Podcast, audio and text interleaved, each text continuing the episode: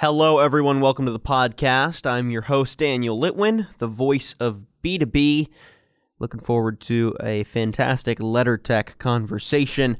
Today, I'm pleased to welcome Frantz Saintellemy. He's the president and COO of LeddarTech, and we're going to be discussing the evolution from ADAS to autonomous technology and how it's already being deployed, where we see it in the future of our automotive industries, both commercial, consumer, and potentially even public. And we're going to break down where this future technology might take both the industry as a whole as well as the applications. So, Frantz, thank you so much for joining us on the podcast. How are you doing today? I'm fantastic. Thank you for having me. Absolutely. Let's cut right into the meat and potatoes uh, and get into some of these uh, technology differences.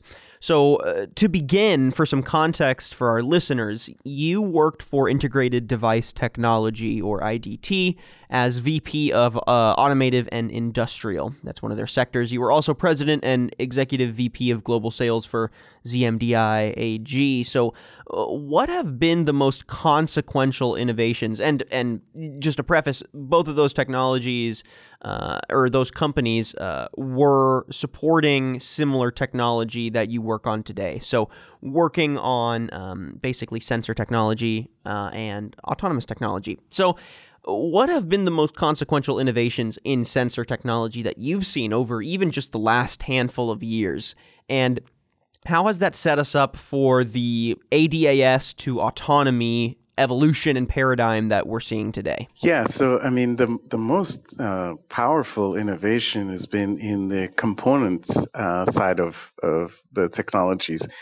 One of the challenges the industry has faced, uh, always faced, was the availability of high uh, performance components at low cost. Um, you know that could be adopted by passenger cars. And uh, over the last couple of years, we've seen tremendous, uh, you know, acceleration and advancements in the forms of analog and mixed signal semiconductor components, but also in processors and as well as in the areas of optics. And these uh, advancements have now enabled, uh, you know, various uh, various new technologies to be able to to be not only affordable but also performance, high performance enough to be adopted in ADAS applications and uh, autonomous vehicle applications.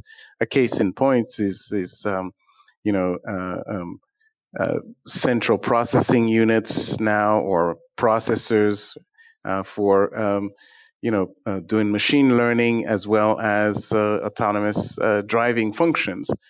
Um, and to support that, you need high performance sensors. And, uh, you know, uh, one of the key sensing technologies to enable um, ADAS and, uh, and autonomous vehicles is obviously LiDAR. And LiDAR is now possible to uh, be integrated onto vehicles in volume because of these advancements in these components, te- component technologies and in the software that, that goes with it. And uh, how successful were advanced driver assistance systems uh, in the past and leading up until now?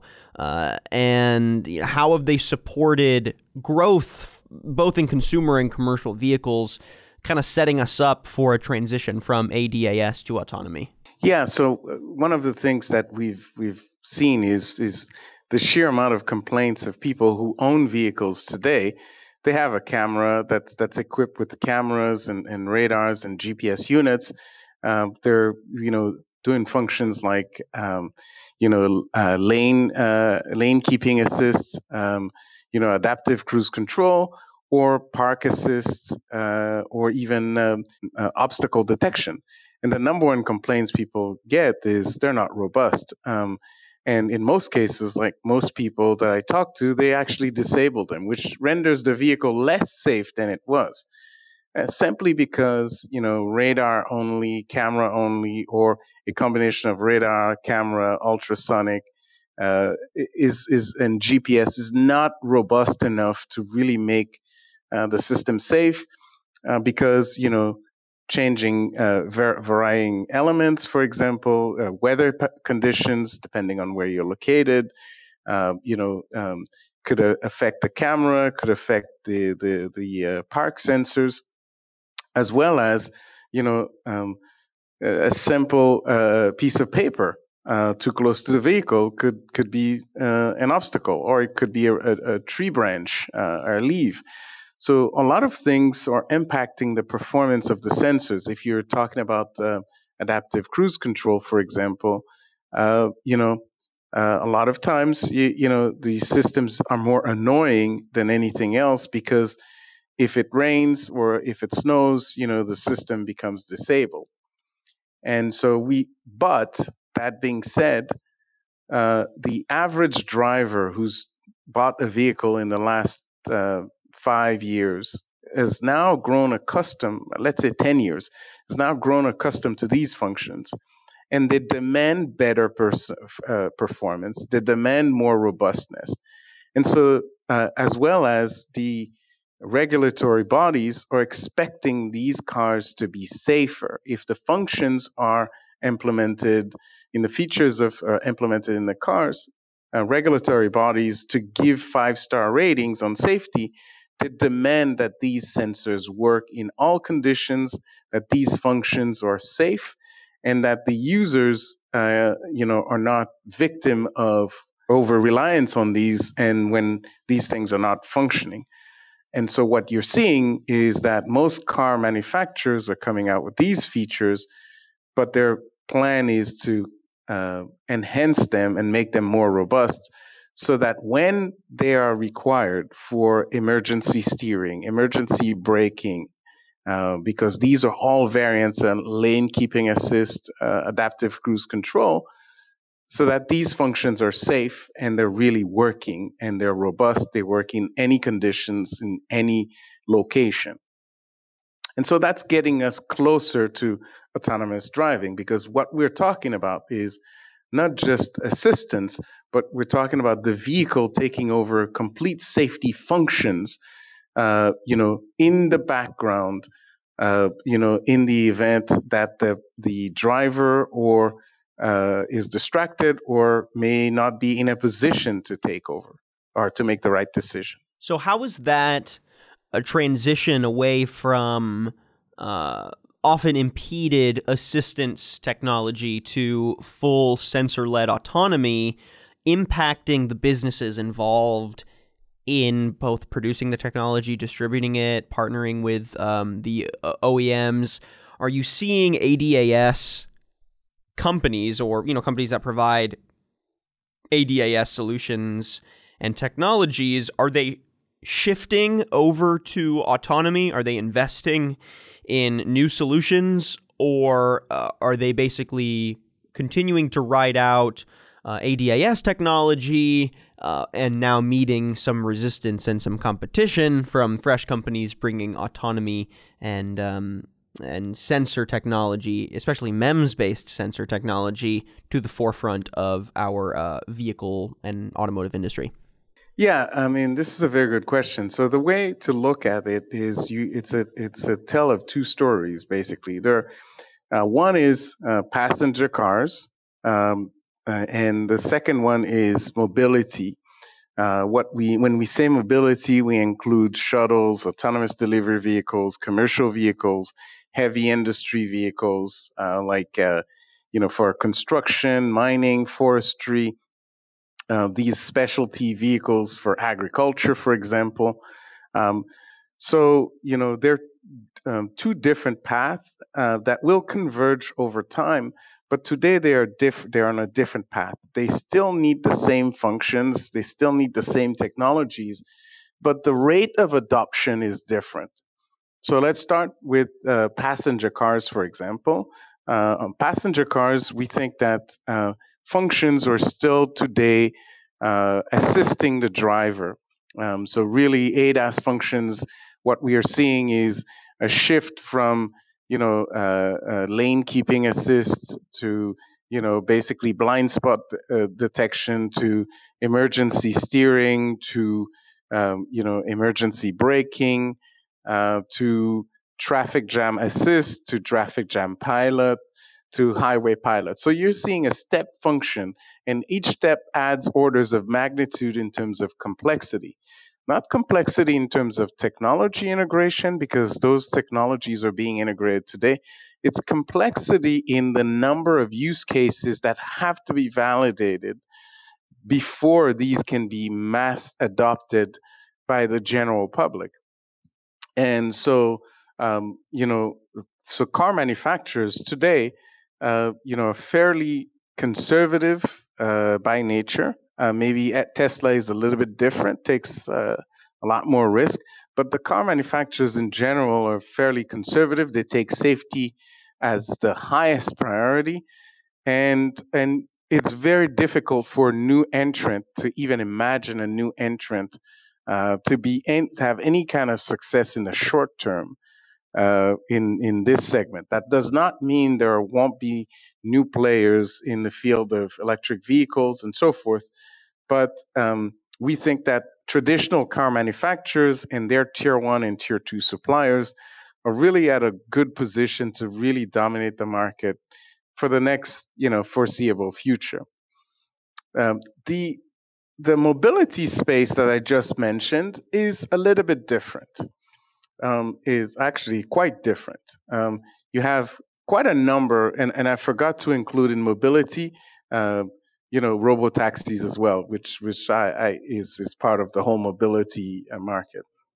Um, the mobility market, the business case uh, supports them shifting to full autonomy sooner rather than later. Um, in many instances, these are in closed circuits or geofenced areas. These are very uh, controlled environments, and uh, therefore the the customers or the OEMs are in a position to really uh, um, um, better design their solutions with their goal in mind. So if you're a shuttle manufacturer, for example, safety is your number one priority um, eh, because you're moving people or goods from point A to point B. These shuttles are relatively uh, small, uh, multi-purpose uh, in general, but they're basically functioning uh, in, in geofenced areas. Uh, so they typically, you know, are going at low speed and don't cover uh, the whole the full gamut of use cases or obstacles that for example a passenger car could uh, come across so this is also true for you know if you're construction or mining or if you're in uh, in in uh, areas where uh, it's a private circuit um, you know so in these areas you have a better control of the use case and better control of the risk and the liability is not as, as large as for passenger cars. The second part to that is obviously the business case. Uh, if you're a shuttle manufacturer, your aim is to move people or goods from point A to point B and to remove the driver. So even though the adding the additional the sensor suite and the autonomous package may cost uh, a lot more uh, but the business case supports it. It's a, you know, because if you can operate your vehicle 24 7, independent of human beings, um, you know, the profitability is there and you can justify adding the, the, uh, the costs today. And so that's what we're seeing today. You're seeing mobility being deployed much rapidly. And one of our partners that, that we are showcasing uh, at AV20 this year is Coast Autonomous. And Coast Autonomous has a fully functional level four and level five vehicle that uh, can uh, um, move people or goods uh, in a very uh, uh, controlled environment, in a controlled geofenced area, and do that, does that very safely. And our sensors enable them to do that. And so in this market, you're seeing many companies coming with innovative solutions that will enable deployment. Now, I'm really interested in the back end B2B partnerships that have made ADAS technology possible up until now and how those continue to evolve moving forward um, as ADAS basically phases out and becomes uh, either autonomy or uh, you know the, the, companies that were providing that technology um, shift their solutions or just disappear from the market entirely. So, how are you seeing some of the partnerships built between OEMs, between uh, the solutions providers, the manufacturers, um, uh, you know, s- some of the thought leaders and visionaries, perhaps in the space, that have led to successes in uh, advanced driver assistance systems. How do you see those partnerships evolving um, and leading toward innovative uh, autonomy automotive partnerships? We anticipate, uh, uh if anything, more collaboration in the future. Um, so there's the, the uh, automotive industry has reached an inflection point where there's a convergence of uh, you know changes or or transformation happening. So first is electrification combined with connectivity, combined with autonomy, and combined with with shared mobility. And these are fundamentally call I call them hundred billion dollar bets each. And so you know the most uh, uh, no single company can actually take on this tackle this problem on its own. So um, you're seeing uh, collaboration as a fundamental part of the sustaining model in the future.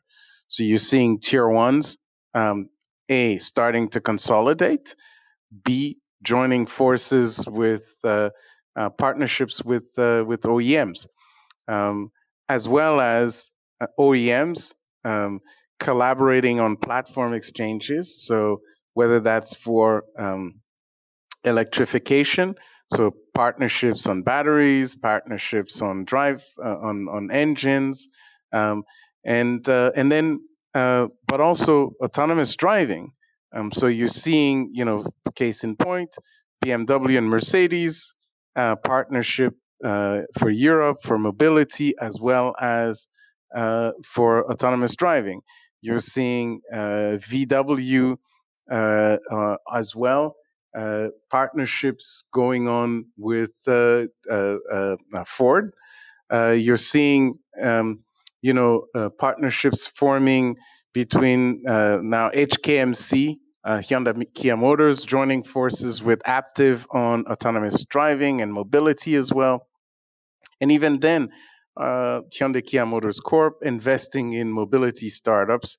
Uh, so does Toyota, uh, and so forth. So you're starting to see these collaborations uh, happening. Uh, not starting, actually, they've they've started a couple of years ago, but now you're seeing an acceleration of these types of collaborations because it's too big of an investment for one. Uh, GM Cruise and Honda Motors more recently. I can also add, um, you know, uh, uh, Toyota investing in in uh, in um, in uh, May Mobility, uh, but also people like Baidu investing in a number of of, of mobility startups, and and you're going to continue to see that evolve over the, the coming years. What we see also on the component side is a desire for companies to collaborate. So on the processor side, you're seeing Intel forming its own uh, co- uh, consortium. You're seeing NVIDIA having its own consortium. But also us, LeddarTech, we have established uh, since uh, almost four years ago a, a, a Leddar ecosystem because we've realized early on that uh, once uh, a company like us couldn't innovate at all level, we couldn't be a vertically integrated company. And LiDAR is too complex, requires multiple components uh, in order to be able to deliver a complete LiDAR. And so we have chosen to partner with a number of strategic uh, partners through this LiDAR ecosystem, where we are collaborating not just with component suppliers, but also our customers are becoming partners as well. So in this case, you know, uh, I talked about coast autonomy we share technology, we share uh, IP, we share uh, uh, data sets, we share market information that allows us to uh, be more productive. It, they give us inputs on our technology early on, and we are able to deliver them working solution much faster, and they're able to be more nimble in their markets as well. So I think collaboration is only going to accelerate just because the sheer size of investments required. Companies are now expected to pool their investments in order to reduce the risk, but also to accelerate the time to market. So, if we look at the state of autonomous technology today and where it's already applied uh, for the automotive industry, where is it already in place in an effective way? In you know, in, in what uh, in what areas, in what ecosystems, in uh, in which kinds of vehicles, and why have these been the areas where autonomous technology has been delivered first?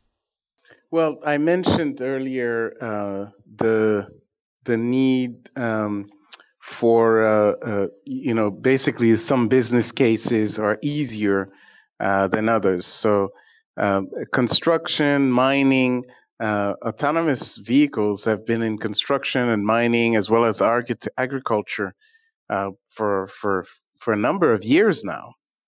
Uh, because these are remote areas, these are dangerous areas, and it's difficult to find you know um, uh, humans that are willing to take that risk, but also for safety reasons, it makes no sense. But also the business model justifies it as well.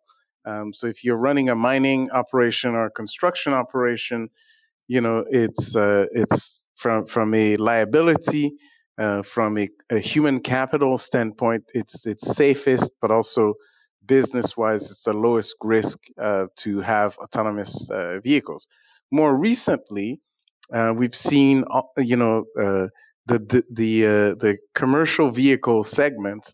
Um, so if you talk to any truck manufacturing or any delivery uh, company, uh, the DHL, the UPS, or the Amazons and FedEx of this world, they'll tell you the biggest challenge they have is finding people for sh- for particularly long haul.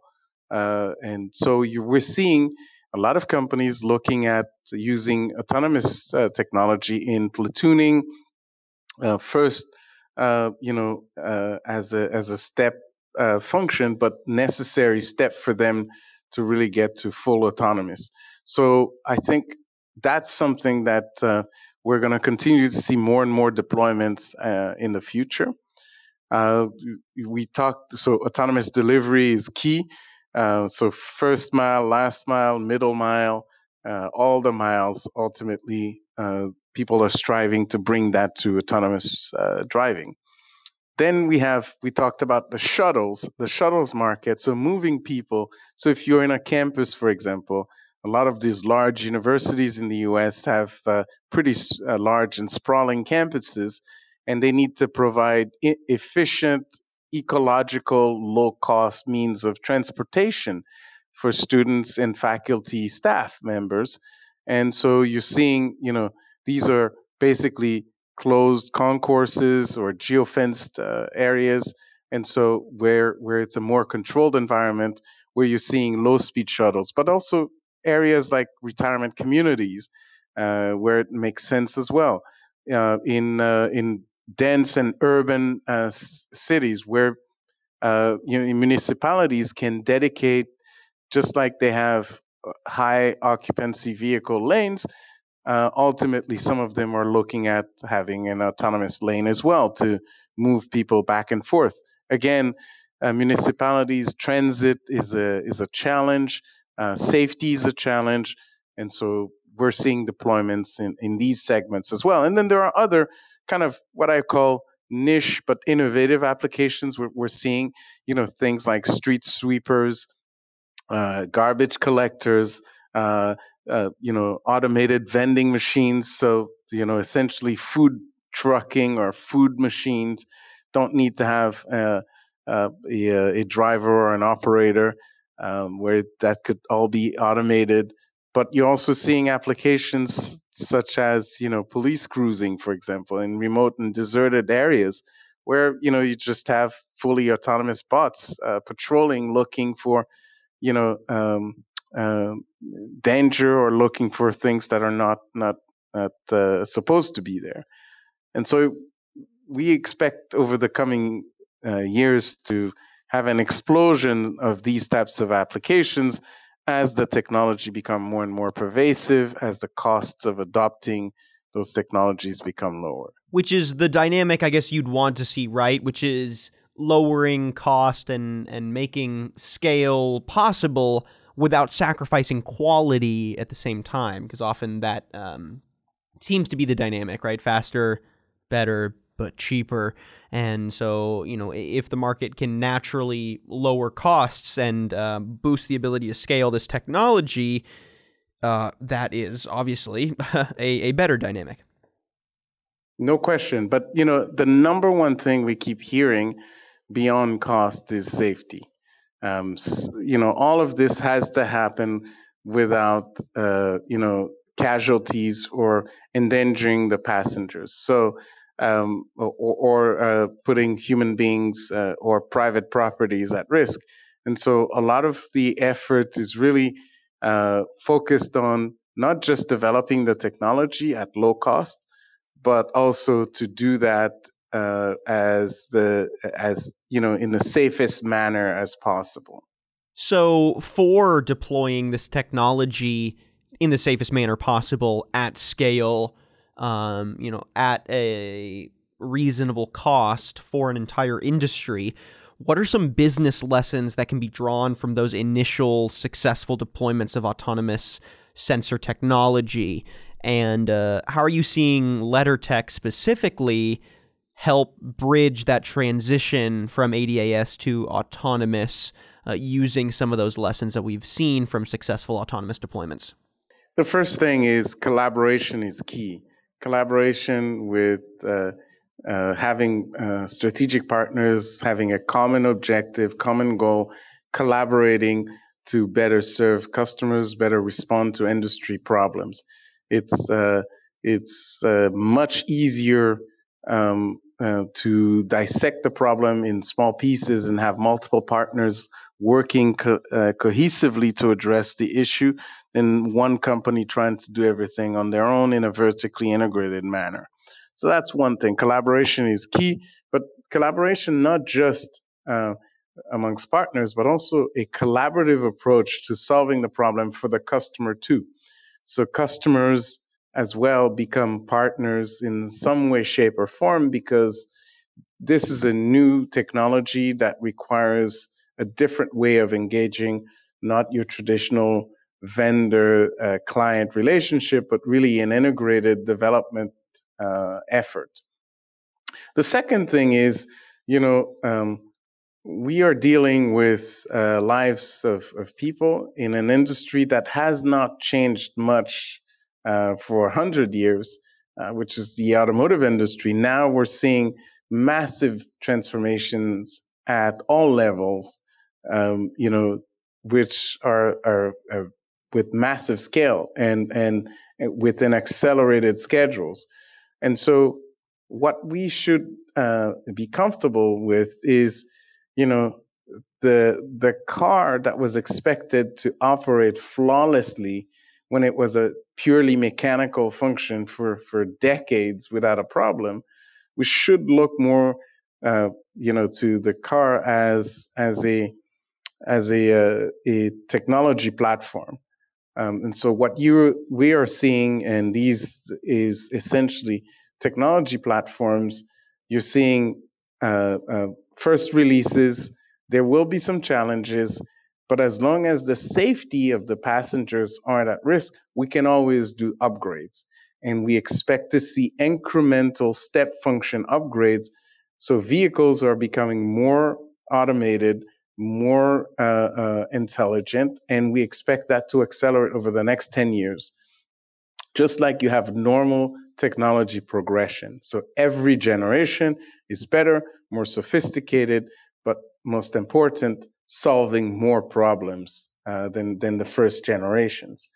And so, you know, and then the last thing, which is important, is, um, you know, us from from where we're coming from. you know, uh, we believe that uh, for lidars to be mass adopted uh, in the industry uh, in high volume, a number of things need to happen. The first thing, in our view, is that we have to go back to the fundamentals of component technologies and solving problems with the component angle. That's what we are all about. We're looking at signal acquisition, signal processing as a problem. We solve that, integrate the solution into an SoC, and deliver firmware to give customers that scalability, that, that platform which they can build on. And we work with, in a collaborative manner, with other component manufacturers so that ultimately we can work hand in hand with the tier ones who will ultimately be the ones integrating the LiDAR into the ADAS platform or the autonomous driving platform uh, in a passenger car. And so, therefore, we're not delivering a black box, we're delivering an open platform, an open architecture. Uh, in a similar fashion that ARM has done it in the uh, in the microprocessor microcontroller space, uh, that's uh, in a in a similar way. NVIDIA is doing it with a collaborative platform on their their Xavier and Intel and so forth. We think that's the way it's happening. This is the way it has happened for radar. And we think that LiDAR is going to take the same route. And what do you think that route means for the future of the industry, not just LeddarTech? Um, do you foresee LiDAR being um, you know the the key technology along with some kind of AI and um, obviously lidar powered with MEMS based sensor technology being the combination that gets us to autonomous vehicles at scale for commercial and consumer applications or is there another puzzle piece that uh, we need to add to that mix that maybe still hasn't been found yet but uh, you know the the industry is getting there um, I think what I'm saying is that for the industry to accelerate, um, you're going to see more standardization. So there will be standard platforms where everyone can operate on the same platform with the same reference, the same definition, the same specs, the same common look and feel, the same uh, uh, um, you know way of addressing uh, the problem. Today, uh, it's too fragmented. Everyone's trying to do something different. Everyone's working isolated, and this is not a scalable model. And that's what I mean by the ARM model. ARM has uh, democratized the use of microcontrollers. Uh, we saw uh, standardization in the the radar space, where people have agreed on on standard uh, components for radar. Even though there's still a lot of customization that's required, but the core architectures are pretty standard. They're common. And we've seen that in the camera space. So CMOS uh, imaging has do- now is dominant, is the dominant camera technology in the, in the industry in automotive. And that's enabled when you have standardization, you can now have scale volume, you can reduce cost, but also you can uh, enhance uh, the performance uh, uh, by having multiple people collaborating on the same architecture. All right. So then I, I think last question here is where does LeddarTech fit into crafting that standardization for the industry? Uh, I know you've mentioned collaboration and industry partnerships are essential. So it's not just one company that will create that standardization. Uh, but do you see any leadership emerging as uh, this technology becomes uh, more scalable and more cost effective? Yes, indeed. Uh, so what we, we have taken a very deliberate approach uh, by making our uh, by opening our architecture to the market. We've we've created an open platform that's that's open to anyone developing a LiDAR today. You can use our technology. Uh, we're not trying to be all to everybody. We think that every LiDAR, regardless of your approach, you need signal acquisition, signal processing. That's what we're good at. So we've taken that technology, integrated that into an SoC and, uh, and a firmware library that we make accessible to anyone that wants to develop a LiDAR. And we work with a number of partners that bring other technologies that are necessary to create the finished product. And uh, we offer that as a reference design to the industry. For those who do not have the expertise, we give them the recipe. For those who have the recipe, they can just use that as a guide or they can just leverage their own approach. But this, we feel, is the first attempt in the industry that we know of to standardize around one architecture, one core platform.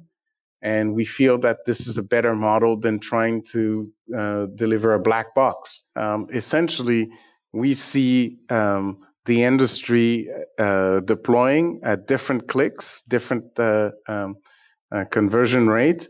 But we're seeing in 2020 the first deployments in uh, in the mobility space, and uh, in the passenger car, we expect that the first ADAS uh, functions integrating LiDAR in any meaningful volume to be around the, the 2024 timeframe. Um, but, but we're seeing in the meantime real uh, use cases, real world applications deploying with LiDAR in uh, level four and level five applications. Um, you know, uh, for uh, mobility applications. These are shuttles, autonomous delivery vehicles, commercial vehicles, heavy industry, mining, construction, and, and agriculture. And that's what we feel is the nearest path for revenue for LiDAR companies.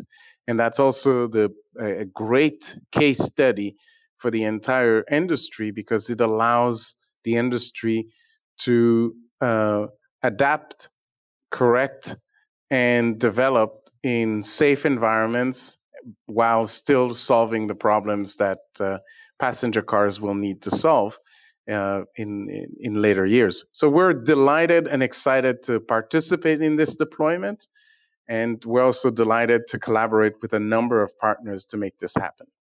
I'm looking forward to seeing how LeddarTech continues to lead in this push from ADAS to autonomous sensor based technology in the automotive industry and really looking forward to the partnerships that arise to make this happen. So, again, we've been chatting with Frantz Saintellemy, President and COO of LeddarTech. Frantz, thank you so much for your insights and perspective on this topic.